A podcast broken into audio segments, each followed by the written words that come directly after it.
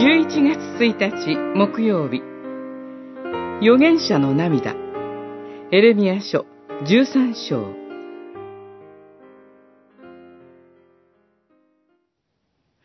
あなたたちが聞かなければ、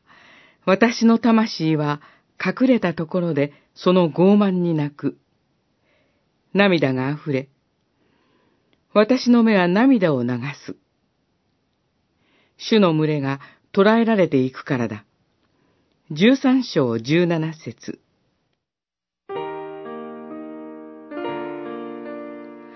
暗黒の支配を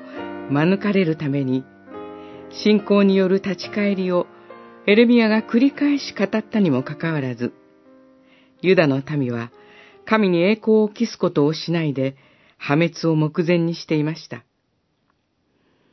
方や神はエルサレムに対する決定的な裁きを語り、預言者は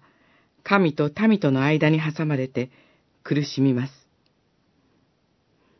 同胞から迫害されても、なおエレミアは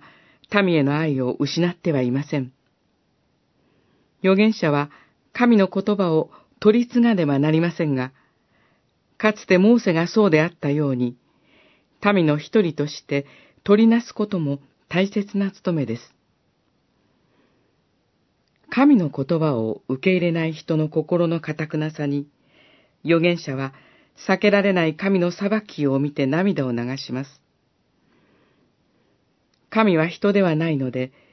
涙を流すことはありません。しかし、預言者が涙を流すとき、それはまた神の身胸を表す印となります。イエス・キリストは、滅びに定められたエルサレムを見て涙を流されました。それは、失われたこの帰りを待ちわびる父の思いを映します。神もまた、涙を流すほどに世を愛されて、しもべたちを通して御言葉を語り続けるのです。